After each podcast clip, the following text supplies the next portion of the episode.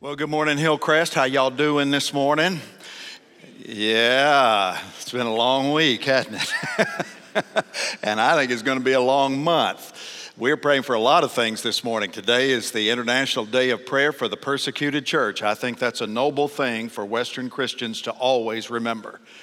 That we have brothers and sisters all over the world. We're a local church here at Hillcrest, but the church is more than just local.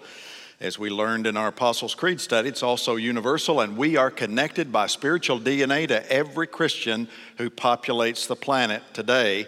And when the Bible says, weep with those who weep, it means even for believers that you do not know and may never know this side of heaven. Today is also the Sunday before Veterans Day. And I'm thankful to live in a country where we can set apart a day to honor those who have served our country by wearing the uniform and uh, protecting our wonderful liberties that we enjoy so much. If you're a veteran here today, could we ask you to stand for just a moment? We love to recognize our veterans and say thank you. And we love you. Show them some love this morning. Amen. We love you. We thank God for you. And of course, as we remember those across the world who struggle because of their faith, we remember uh, those who are uh, serving us across the world, protecting our liberties so that we can sleep well uh, at night. So while we think of them, we think of all that's going on in our country today. Man, God is a mysterious God. We've been praying for our nation for like the last I don't know how many days. We had a prayer guide that went 10 days. And you know what the most specific thing I was praying for? A clear result. A clear, seriously, I pray God give us a clear result. And for whatever reason, I mean, God's a mysterious God. But I do know this God is always working His plan in ways that I will never understand this side of heaven. And that's why we don't have to be afraid. Most of the division that's in our country today, frankly, is fear driven. Everybody's living in fear right now, regardless of what side people may be on. But God has not given us a spirit of fear, but of power and of love. And that's because we know He's on His throne today. so, prayer guide notwithstanding, the time ran out on that, but the time hadn't run out to pray. And so we need to continue to pray. In fact, let's just do it right now before we even get started this morning. Father, we do come before you and we just beseech your best blessing on us as a people. Before we even pray for ourselves, we once again pray for our brothers and sisters who um, almost never have a moment's peace because of their faith. It reminds us of so many in the first century church who just struggled constantly under the heat of religious oppression. And Father, we pray for those. We pray that we never have to experience that, that neither we nor our children, our grandchildren, our great grandchildren never have to directly know what that's like. But the times are perilous. And so we come before you this morning with hearts on bended knee, asking for you to continue to pour out your favor and protect our country in these important days that lay ahead. May, may there be peace, regardless of the outcome and we pray, Father, for your divine will to be done and to be accomplished. Thank you for every veteran in our house today and for those who continue to serve us around the world. May they know that they are loved, valued, and very much appreciated. We will never forget the sacrifices that all of them have made uh, so that we could remain free. We love you, Lord, and now as we turn our attention to your word, we pray that your spirit would give us guidance and wisdom. Change us that we might live for Jesus no matter what the condition is. In his wonderful name we pray. And all God's people said, Amen. We have a Bible with you this morning. Open it to the last book of the Old Testament, to the book of Malachi. If you don't know how to find it, just find the Gospel of Matthew, the first book in the New Testament, hang an immediate left, and you'll find the last book of the Old Covenant of God, which is the book of Malachi. And I'm very excited about these next seven or eight weeks at Hillcrest, we're going to dig deeply into one of the Bible's most important and indeed most overlooked books, and that is the book of Malachi. You know, it's the last book in the Old Testament. It's the last book of the Old Testament for a, a very good reason. You know why? Because it was the last one written. How about that? It's worth the price of admission this morning. Happened very late in the Old Covenant period of God. Uh, as Malachi takes up his pen to write, Israel, the nation of Israel, is back into the land of promise. They'd been gone for some time. For some 150 years earlier, they were overpowered and taken into exile by the Babylonians. And then, bit by bit, as God conquered the Babylonians and history saw the rise of the Medo Persian Empire, bit by bit, the people of God began to make their way back into the land of promise. It began under the leadership of the governor Zerubbabel, and then it continued through Ezra, Ezra the scribe and his ministry. Ezra shows up back in the land of promise and he leads the nation to rebuild the temple of Jerusalem that had been destroyed by the Babylonians under the leadership of Nebuchadnezzar. The priesthood, the sacrificial system of worship had been reinstituted and reestablished. Not long after the ministry of Ezra, Nehemiah follows, and he leads the people to rebuild the broken walls of the city, were, which were, of course, a terrible testimony and reflection on an awesome and powerful and holy God. It's not too long after that, with all of this in the given context, about 400 or so years before the birth of the Lord Jesus Christ that the prophet Malachi comes along to confront the nation who's in a real time of spiritual depression. Malachi 1:1, the oracle of the word of the Lord to Israel by Malachi. So, this Old Testament book, sometimes called an Old Testament prophecy, for that's what it is, is referred to as an oracle here. You know what an oracle is? It's a specific word from God through a mediator. It's a specific word from God by Malachi to a specific people, namely the nation of Israel. The name Malachi is significant because it's a name that literally means my messenger. If we elongate the name into its more proper form, we get Malachiah, God's messenger.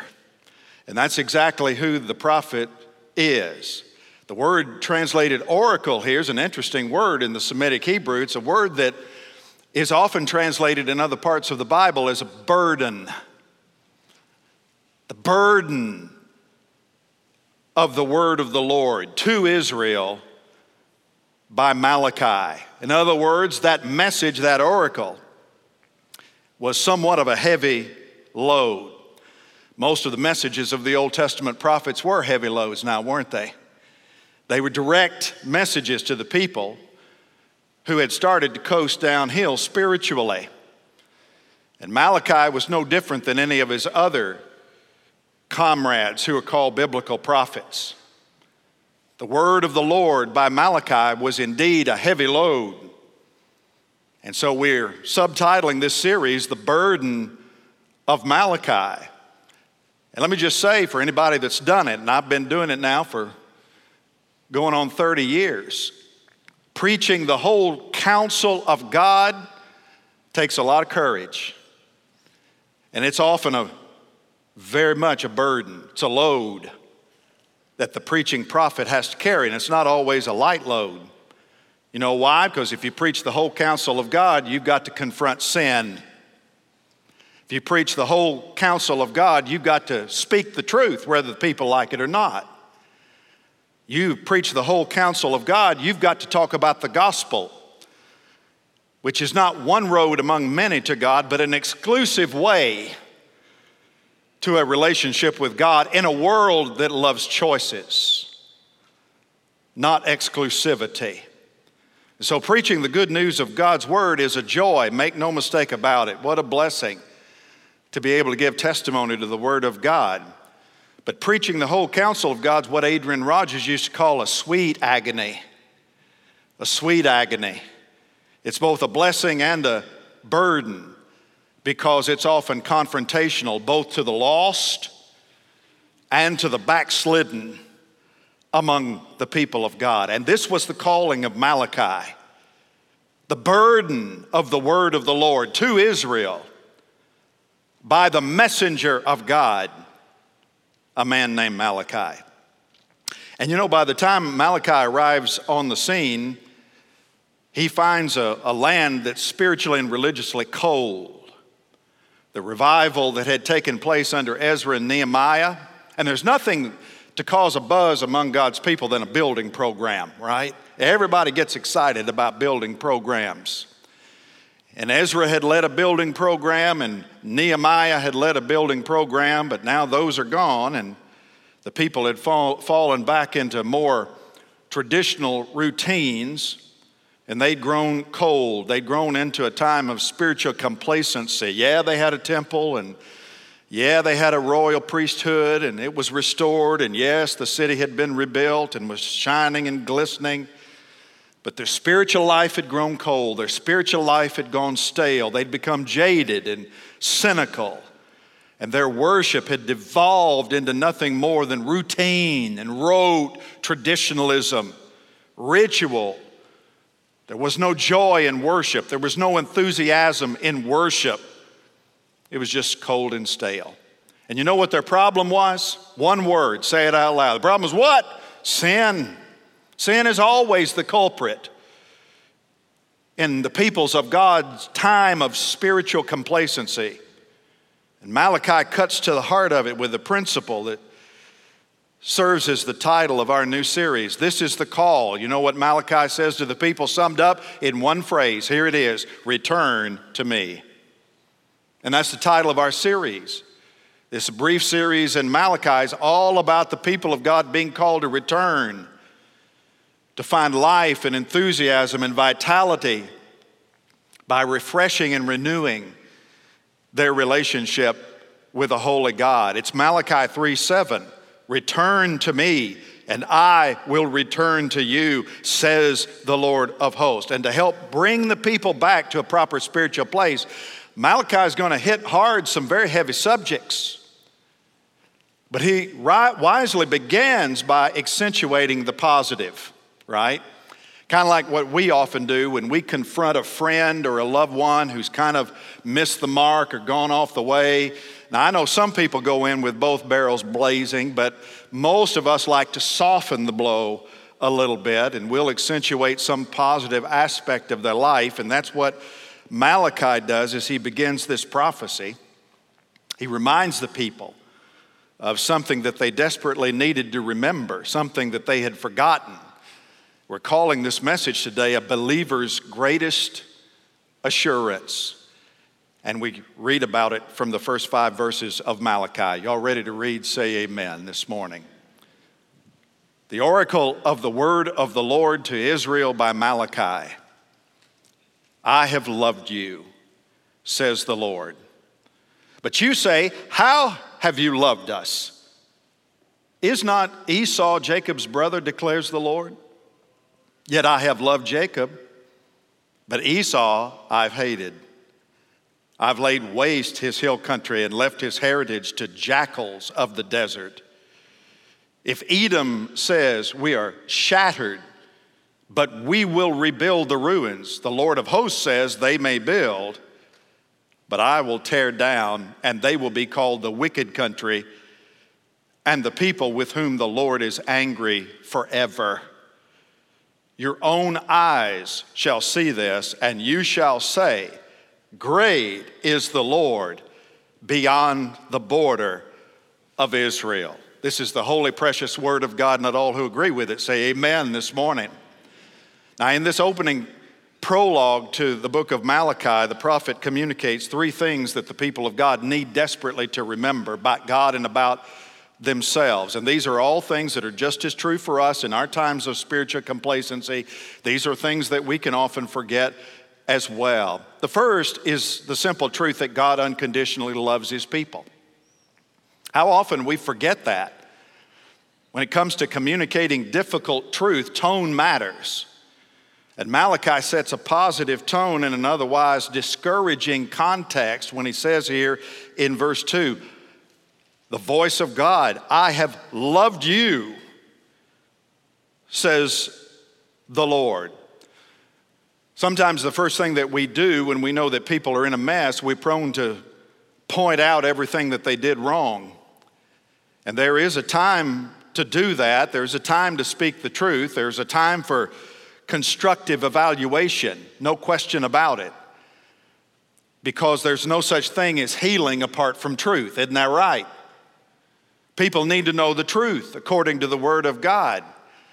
But the first truth that people need to grasp in times like that is the twofold truth that you love them and that God loves them. That may be the most important thing people need to hear. For most of us, the first thing that we ever come to know in our Christian walk, the first thing we ever come to understand God from the time we are able to understand God and the plan of God is this simple truth Jesus loves me. God loves me. It's among the first songs that as a child I ever learned. Jesus loves me. This I know, for the Bible tells me so. And that's a truth straight from the Bible. 1 John 4 and 10, for example. In this is love, not that we have loved God, but that He loved us and sent His Son to be the propitiation, the atoning sacrifice for our sins.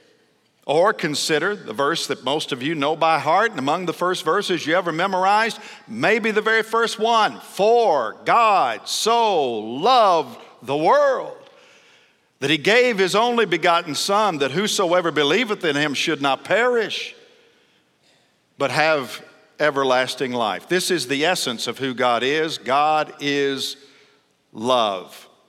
And love's not just one of the choice identifying marks of the character of God. I mean, everything that God is and everything that God does springs from love as the principal core attribute of who God is. God is holy and God is love. God reveals himself to us by his Spirit and through his Word and through his Son. Why? Because he loves us.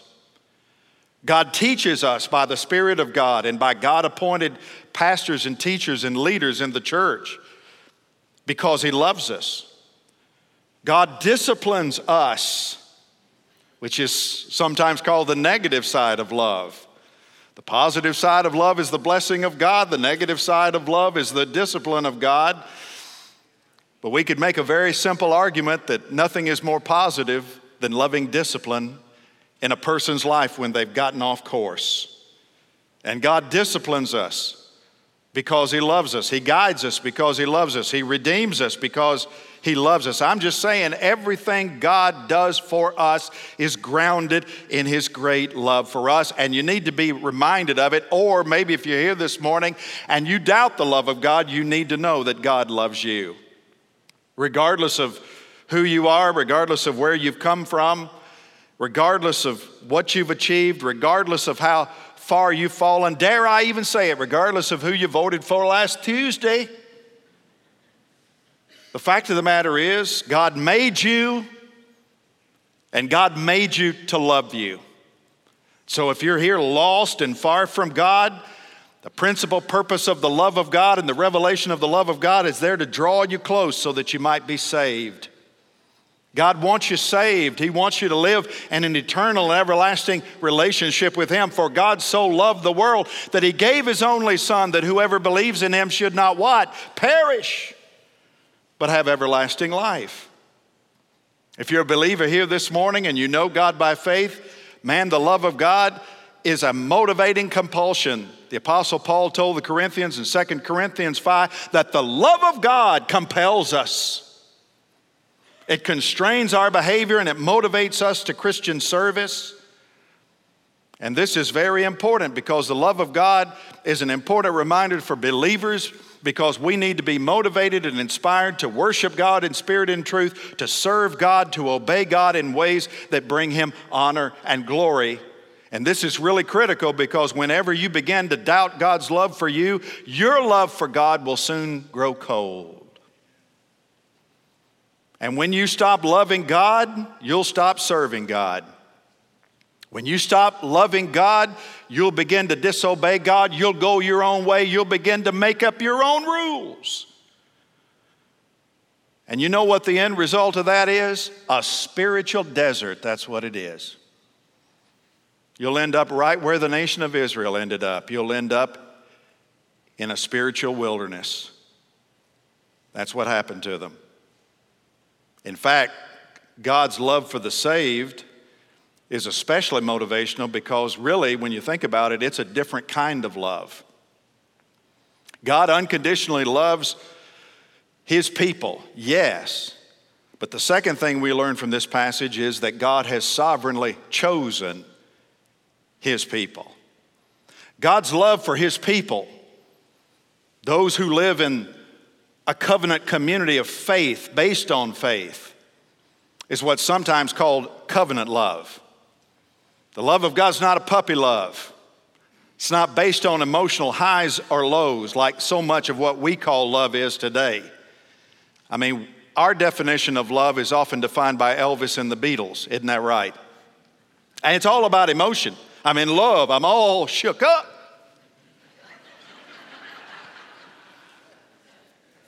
We talk about love as if it's just careless falling. I've fallen in love, like you've fallen off the road into a ditch somewhere.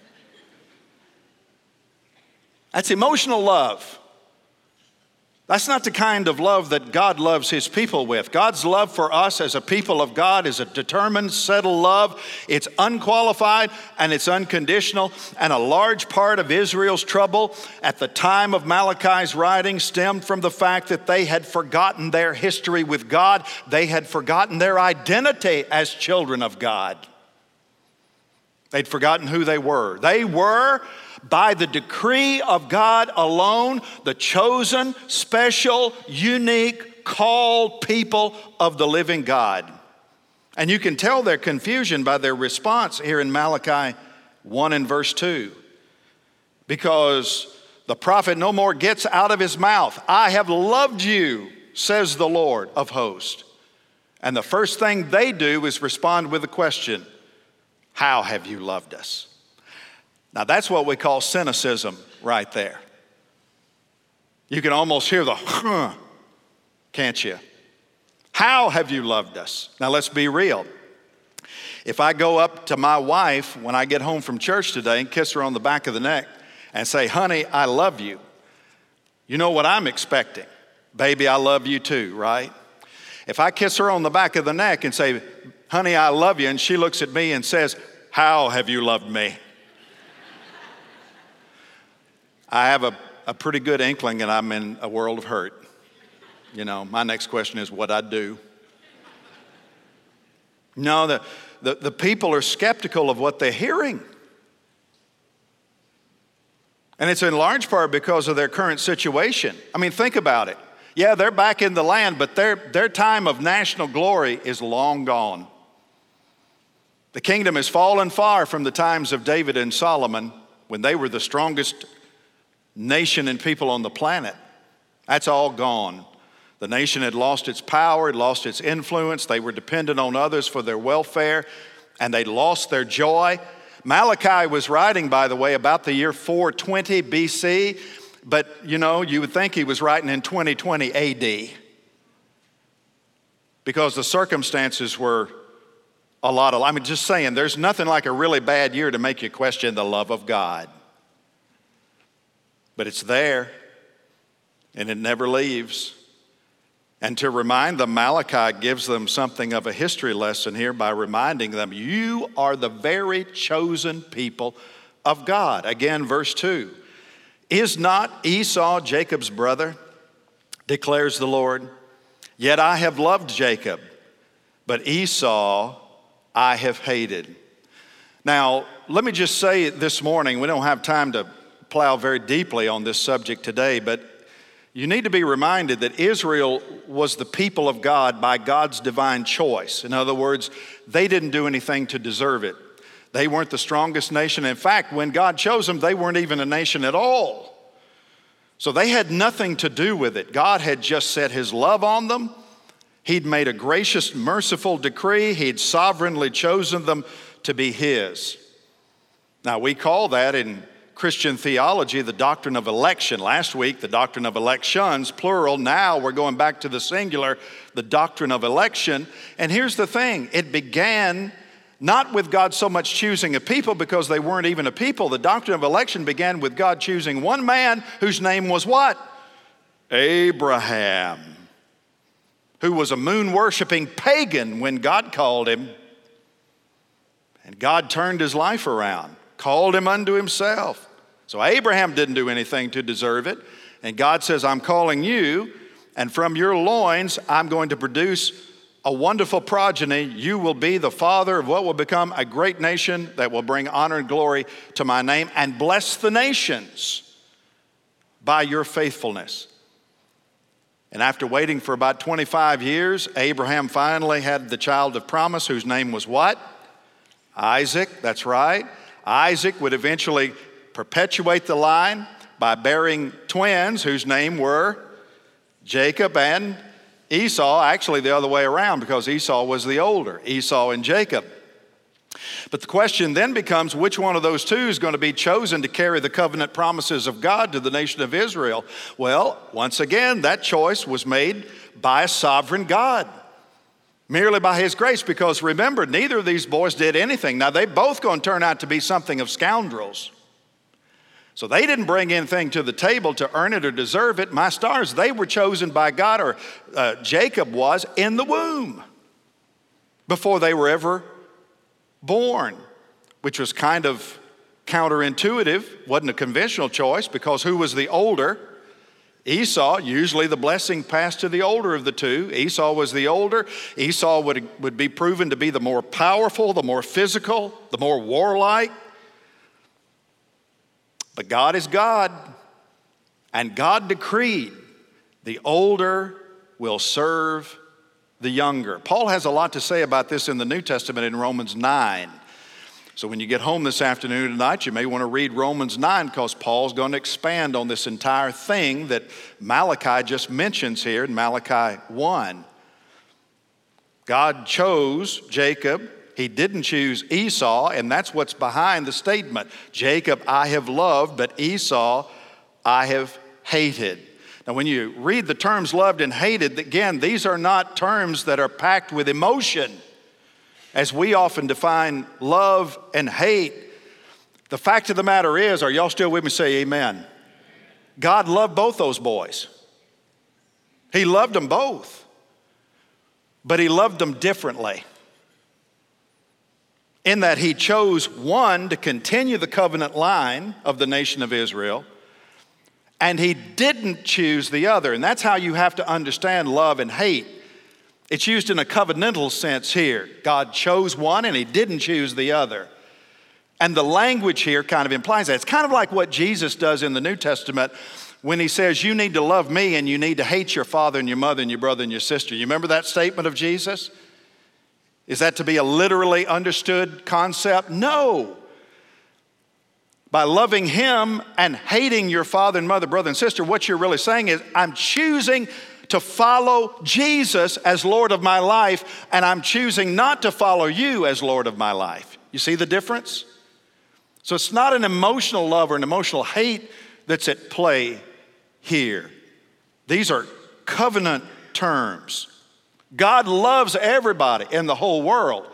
But here's the thing, and this is somewhat difficult for a lot of people to grasp God doesn't love everybody exactly the same, and neither do you.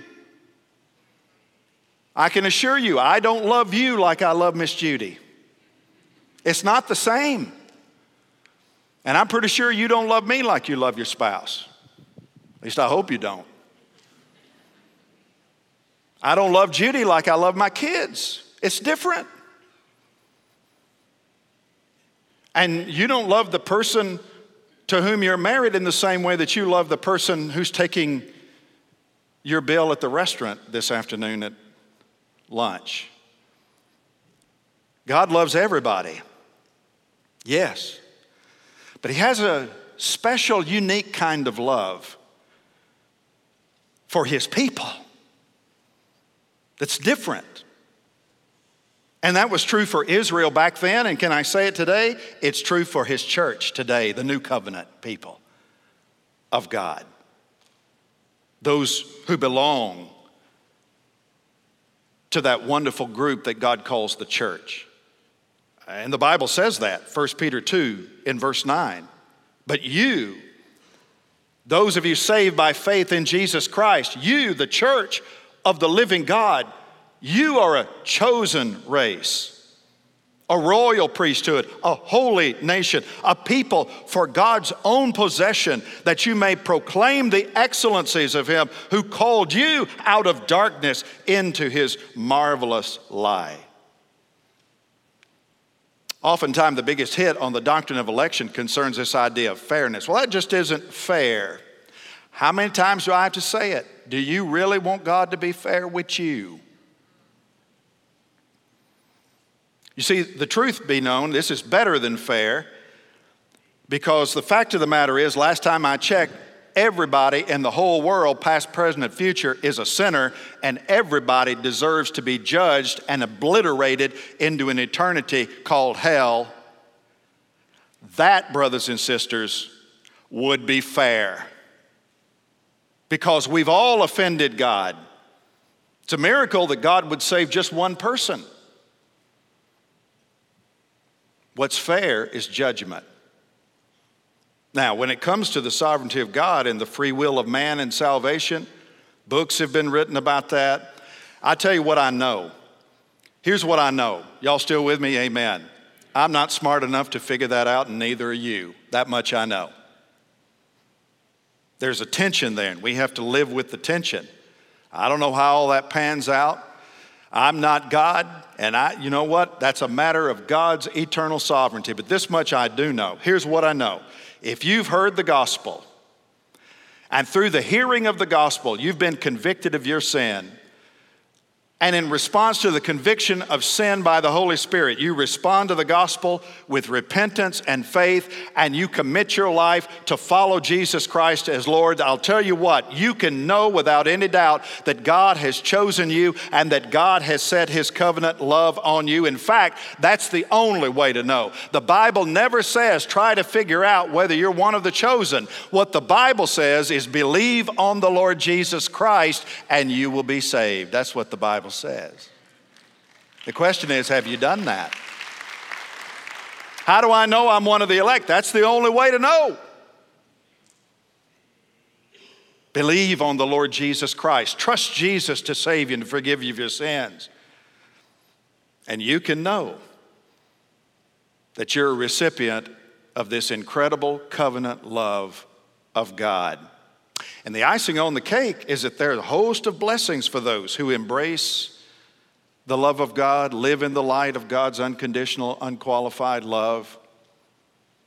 Y'all with me so far? Say amen. God unconditionally loves his people. God has sovereignly chosen his people. And then finally, God supernaturally cares for his people. Somebody say amen this morning. We're reminded of that every time we read or recite the first statement of the 23rd Psalm. Say it together with me. The Lord is my shepherd, I shall not I shall not want. When God saves a people, God obligates himself to meet the needs of that people. Now let me be crystal clear. Regardless of what your favorite television preacher says, God is not obligated to make you financially rich or wealthy. That's promised nowhere in the Bible. But God does promise to meet your needs, like the old preacher said, not your greeds, but your needs. Amen. My God shall supply all your needs according to his riches in glory by Christ Jesus. And that's a demonstration of the covenant love of God to his people. In Israel's case, the care or the blessing of God for his covenant people was to protect them from their enemies. At least that's what's mentioned here. Look at verse 3. I have laid waste his, Esau's hill country, and left his heritage to the jackals of the desert. Nobody uses the word jackal anymore, by the way. I don't know what happened to jackals. Are they, are they still a thing or are they all gone now? The jackals of the desert. If Edom says, We are shattered, but we will rebuild the ruins, the Lord of hosts says, They may build, but I will tear down. And they will be called the wicked country and the people with whom the Lord is angry forever. Now remember, Malachi's answering the question posed by the heart of the people How has God loved us? And in response to that question, he not only reminds them of their identity, who they are, he reminds them of the promises of God. He reminds them of the action of God, what God has done, namely that God had supernaturally preserved them. And not only had God preserved them in their time of exile, in their time of scattering, God had brought them back and resettled them in the land. He'd restored them to their rightful place in the land. But God hadn't done that to the Edomites. The Edomites had gotten scattered as well. The Edomites had been driven out of their hill country as well. And the Edomites, of course, were the descendants of Esau. The Israelites were the descendants of Jacob. The Edomites were the descendants of Esau. Both Esau and Edom come from a root Hebrew word that means red. Red. And they were judged and scattered, but here's what God says You were judged and scattered, but I preserved and protected you, and I brought you back. They were judged and scattered, but they ain't coming back. And virtually nobody who doesn't read the Bible is going to remember a thing about them anymore. And the people say, well, what if they try to rebuild? God says, don't be worried or concerned if they try to rebuild, because if they try to rebuild, I'll come in right behind them and I'll rip it all down, tear it to the ground. And just think how true God has remained to that promise. Last time I checked, Israel is still a major player in the world today, even though they're small. Major player. But try as you might, can you pinpoint to me where the Edomite kingdom is on a world map today? It's not there. We wouldn't know a thing about the Edomites except for one thing, and that is their biblical connection to Israel. The only reason we know anything about them. And the point Malachi is trying to make here to Israel is here's the thing your past is pretty much just as blackened as theirs. You've dishonored God, you've profaned God, you have abused God. And you would have gone exactly the same way as the Edomites, except for one thing the unconditional, unqualified, abiding love of the living God who chose you. Instead of sitting around moaning and counting your curses, you need to gather around and rejoice and count your blessings. Because once you understand who God is and what you understand what God has done for you, in spite of what you've done in the face of God, Man, the end result of that should be eternal praise to God, and Malachi points that out in verse 5. What you should be doing is singing as loud as you can. Great is the Lord beyond the border of Israel. Great is the Lord, His mercy endures forever. Several years ago, a friend of mine was leading a Bible study on a Christian cruise. And they didn't have the whole ship, but they had part of the rooms of the ship for part of the day. And they were having a Bible study in a room that was generally used as a bar. And that afternoon, about the time they were wrapping up their Bible studies, the bartenders all came in and, and uh, started to do some busy work behind the bar, waiting for the evening to commence so they could make some money. And my friend who was leading the Bible study finished, and his sister, who was there providing the music, began to sing uh, the old contemporary song simply titled God Loves You. It's a beautiful rendition, and she had a beautiful voice. And that was the conclusion of this particular time of, of Bible study for that day. And at one point, as my pastor friend was standing aside listening to his sister sing this beautiful song, God Loves You, he turned around and he looked, and one of the bartenders, a female bartender, was standing behind the bar, and she was noticeably weeping. And he goes up to talk to her, even in the middle of the song.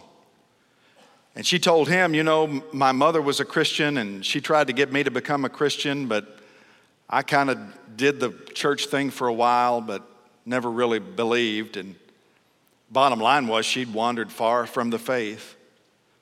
And as they talked, she said to my friend, I was just listening to that song, but I have to tell you, I'm just not sure that God really loves me. My friend shared the gospel with her from the other side of the bar. Can I have an amen? From the other side of the bar. He began to share the gospel. And after just a few minutes, 15, 20 minutes of sharing the gospel, which she had heard before, right there under the neon beer sign, that young woman prayed to receive Jesus Christ as her Lord and Savior. She became convinced that God really did love her, and she gave her heart to Jesus. And you know what happened when she did? She became an eternal part of the family of God. How has God loved us? You know, there's really a simple answer to that question. The simple answer to the question, How has God loved me? is simply this.